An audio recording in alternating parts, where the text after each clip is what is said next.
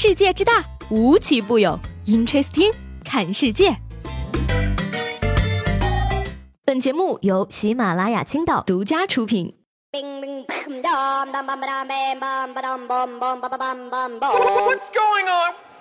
Hello，各位好，欢迎收听本期的 Interesting，我是西贝。这个周呢，过了很多的节日，又是教师节，又是中秋节。那么还有一件事呢，就是在教师节当天呢，马云选择了退休，他将正式辞去阿里巴巴董事局主席一职。你看，说好的一起九九六，你却先退休了。不过呢，听说马云的退休后生活可不是在公园里跳跳舞、玩玩剑，他的退休呢，亦是结束，也是开始。结束的是他卸下了身上的重担，开始的是是身份的转变。据说呢，他将会回归到教育，助力中国。乡村文化的发展，出走半生，归来仍是马老师啊！怪不得选择教师节这天退休，原来是在这儿埋了个伏笔。只能说呀，退休是不可能退休的。除了老师之外呢，你可能不知道，马云至少还有十二个身份：杭州老、阿里零零一号员工、马云公益基金会创始人、联合国顾问等等等等。当然了，还有一个重要的身份，那就是我们的债主啊！您都退休了，真的不考虑一下，帮我把花呗欠款归零吗？当代女生的五大快乐源泉呢，真的都离不开马爸爸：拆快递、喝奶茶、追星、撸猫、吃瓜。我们先来说说买买买这件事儿。最近呢，根据这个天猫奢侈品平台的数据显示呢，晚上十点到十一点，奢侈品下单量占比最高，而下单的主力军呢，居然是八零后和九零后。平台超一半的销售额呢，由三四五六线城市的用户创造。对比过去六零后、七零后出国购、找代购，当代九五后的年轻人们更爱在网上下单购奢侈品。没错了啊，夜深人静无聊的时候，女孩就总喜欢点开淘宝自己剁自己呀。而这个时间呢，大部分的男性都聚焦在社交平台。上试图寻找另一半，却不知道与此同时呢，大部分女孩都聚集在购物平台上。所以朋友们，告诉你们晚上不要浪费时间了，要早睡早睡早睡呀！再来说这喝奶茶啊，我之所以瘦，是因为我的消费降级直接体现在了喝奶茶上。去年平均每周两杯，今年上半年一个月一杯，下半年更惨，这才刚喝了第一杯呀。众所周知呢，奶茶是肥胖的源泉之一，而肥胖是会呼吸的痛。刚开学没几天呢，九月七号，江苏南通某高校的男生下床的时候就被床梯子卡住腿了，因为他体重约两百斤，趴在梯子上无法动弹。消防员到场之后呢，无奈只能将这个梯灯剪断，采用人力拉扯的方式将被困的学生救出。哎呀，大兄弟啊，敢睡在你下铺的兄弟才是真兄弟。Amazing，也真是难为学校这梯子了。我想呢，学生当天的请假条可能长这个样。老师，我今天不能来上课了。至于原因，请您问消防员哥哥吧。不知道经历了这么一波操作之后呢，他会不会下决心减减肥？你知道你跟星星有什么区别吗？星星会发光，而你只会发胖。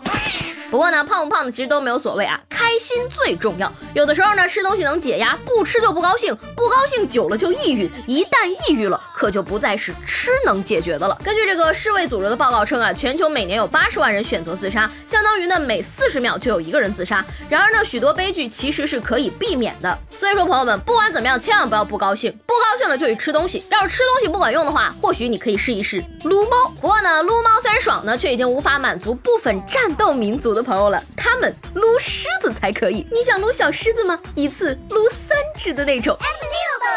在加沙地带拉法市的动物园呢，一只母狮子产下了三只可爱的狮子宝宝。而这些狮子宝宝呢，一天特定的时段呢，跟母狮子在一起，其余的时间呢，都由动物管理员来照顾它们。哎呀，除了狮子，我其实还想去鸭店撸鸭，做梦都想。话说呢，像这个鸡鸭鱼这种动物呢，如果能讲述自己的物种历史的话，人类一定会成为历史上最邪恶的反派。但是谁能想到呢？我们整天喊着吃鸡吃鸡，现在鸡肉却不能吃了。根据《每日邮报》报道呢，牛津大学新研究发现呀，吃鸡肉等家禽肉呢，让人处于患特定癌症的高风险中，例如这个恶性黑色素瘤、非霍奇金淋巴瘤以及男性的前列腺癌。而且呢，研究仅仅指出了这个吃鸡肉与特定癌症的关联，这种关联呢，也或者是由多种因素造成的。呃，请问这真的不是鸡为了自救写的新闻吗？鸡肉会致癌，猪肉有瘟疫，牛肉吃不起，鱼肉禁渔期，兔子太可爱，鸭。鸭子也涨价，鸽子太补人，蛇又太可怕，蔬菜有农药，还有转基因。所以专家们，请您直接告诉我，我还能吃什么呀？我个人觉得吧，鸡肉可以吃，怕什么？反正不管吃什么，人类最后都会死的，不吃也会死。不过呢，吃火锅这件事儿呢，可要慎重。九月八号凌晨呢，公安部 A 级通缉令逃犯、黑恶犯罪嫌疑人郭兵呢，被江苏警方在一出租屋内成功抓获。那之前的八月二十七号呢，公安部发布这个 A 级通缉令，郭兵呢，因为涉嫌参加黑社会性质组织，位列该名单中。而据警方通报呢，这位郭兵呢，因为与女朋友会面，一同吃火锅而暴露了自己的行踪，目前呢，已经被刑拘。当代逃犯生存指南呀，不去张学友的演唱会，不跟女朋友吃火锅。可是逃犯都有女朋友了，你还是一个单身狗。其实呢，这个逃犯有女朋友没有什么好羡慕的，搞不好女朋友也是个受害者呀，说不定呢还是个年近七旬的老太太。最近呢，上海一位七旬老太呢拿着八万块的现金到银行，称要给自己的老公汇款。然而奇怪的是呢，她连对方的姓名等信息都要反复查看微信才能确定。老太太说呀，这位老公呢其实自己的网恋男朋友，对方平日里对她嘘寒问暖。而最后呢，在多名银行工作人员和民警轮番的劝说下呢，老太太才明白自己被骗了。哎呀妈，这世界也太疯狂了吧！七十多的老太太都有网恋老公，女版苏大强啊！大道理谁都懂，小情绪难自控，这简直爱到失去理智啊！这故事告诉我们呢，恋爱不分年龄，但是一定要。保护好自己的钱包，可是这个送上门的钱谁不想要呢？是多么的拾金不昧才能放弃白白到手的两百万？说杭州的一家酒吧内呢，两个女孩子跟一个男孩子发生了争执，离开之后呢，留下了一个行李箱。而酒吧的员工发现之后啊，因为箱子太沉没有拿稳，摔下弹开之后，发现里面竟然全都是百元大钞。于是呢，他们就报警处理了。随后呢，当事人前来认领，两人呢都只有二十多岁。原来呢是男生女生闹分手，女生呢向他要五百万的分手费，结果呢男孩只带了两百万。给了人就走了，而女孩子没有要，随后也离开了。我的妈呀！别人的二十岁和明星谈恋爱看不上两百万，我的二十岁丢个十块钱都心疼啊！这就是差距吗？小钱钱不需要的话，可以捐给有用的人，以及脑子也是。最近呢，日本东京的一位收银员被抓了，原因呢是他有过目不忘的记忆力，在顾客用信用卡付钱的时候呢，他会趁机记下顾客的信用卡信息，包括卡号、有效日期以及安全码，然后盗刷信用卡，满足生活开销和牟利。前后呢，足足盗刷了顾客一千三百张的信用卡，这是一颗什么天才大脑啊！这智商用在正道上，简直优秀爆了，好吗？不像我，转头就忘了手机放哪儿，好几次把手机落在便利店结账的柜台上了，赚的不多，赔的不少，说的就是你真棒！既然说到赚钱这事儿呢。咱得好好掰扯掰扯了啊！美国那个媒体呢，最近挖掘了善于赚钱的人从不买的七样东西，分别是全新的汽车、租赁的新车、昂贵的大房子、信用卡支付、奢侈品、快时尚服装和豪华的婚礼。这能信吗，朋友们？我完美的避开了这七样东西，为什么还是一无所有呢？别说豪车婚礼了，我连婚礼都可能不办了。算了，先告诉我老公在哪里领呢？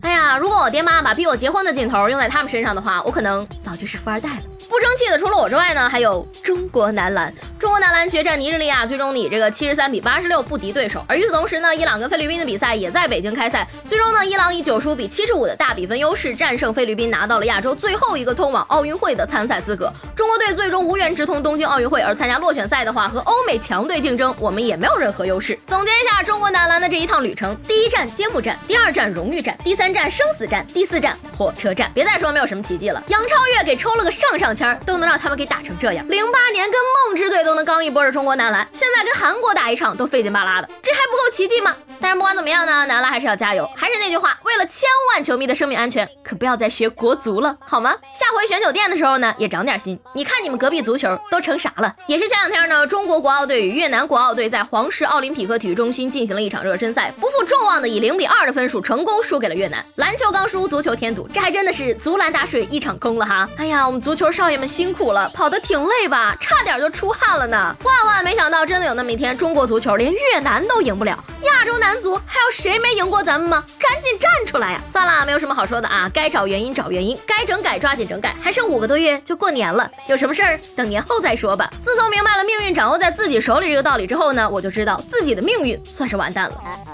男篮也好，男足也好，是时候开始努力了呀！再不努力，你们连保洁阿姨都比不上了。说这个六十四岁的王玉兰呢，是郑州一所大学的保洁员。工作之余呢，她爱好在杂物间用手机学习。据她说呢，自己在刚刚恢复高考那年曾经参加过，但因相差六分无缘大学。她表示说呢，心里想学，在哪儿都能学。道理很简单，大家都懂，但是真正能做到的人呢，却少之又少。现在很多人都太急功近利了，不愿意踏踏实实努力。发现问题就要解决问题。既然知道自己浮躁，就要试着学会脚踏实地。这年头你不脚踏实地一点，能赚到钱吗？试问。谁不想被金钱玩弄呢？你们别看我没什么钱啊，但是我总结了，赚钱最主要的是靠啥呢？靠毅力，靠智慧。没毅力，钱来的不持久；没智慧。钱不会来。说前两天呢，江苏扬州的一个奶茶店开业，由于多次开店失败呢，这次开业，老板为了撑牌面，冒用国家机关的名义，自己定制了花篮摆在门口。而最终呢，这场闹剧以奶茶店老板和店长两人被依法行政拘留五天而结束。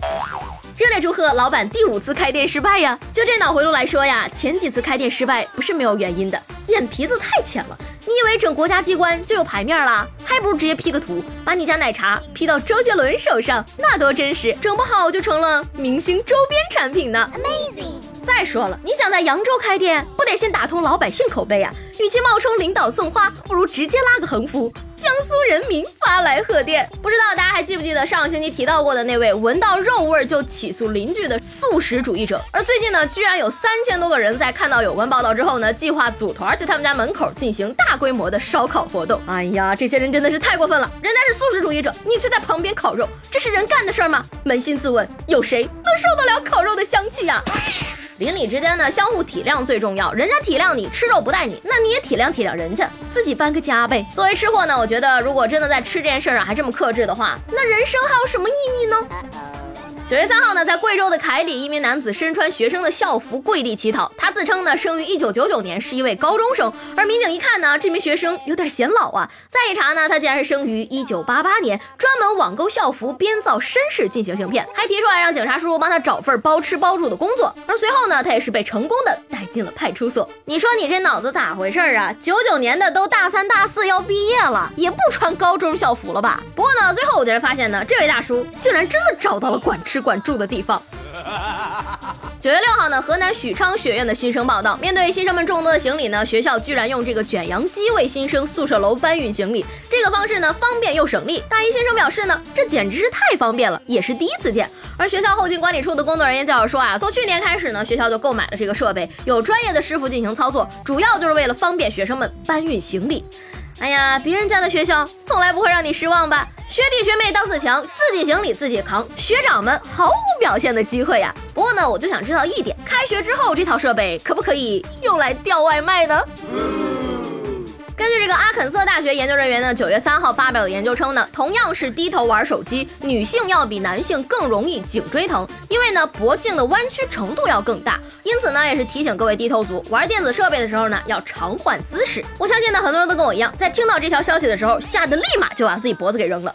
这个结果也是告诉我们呢，躺在床上玩手机最好，累了就睡觉嘛。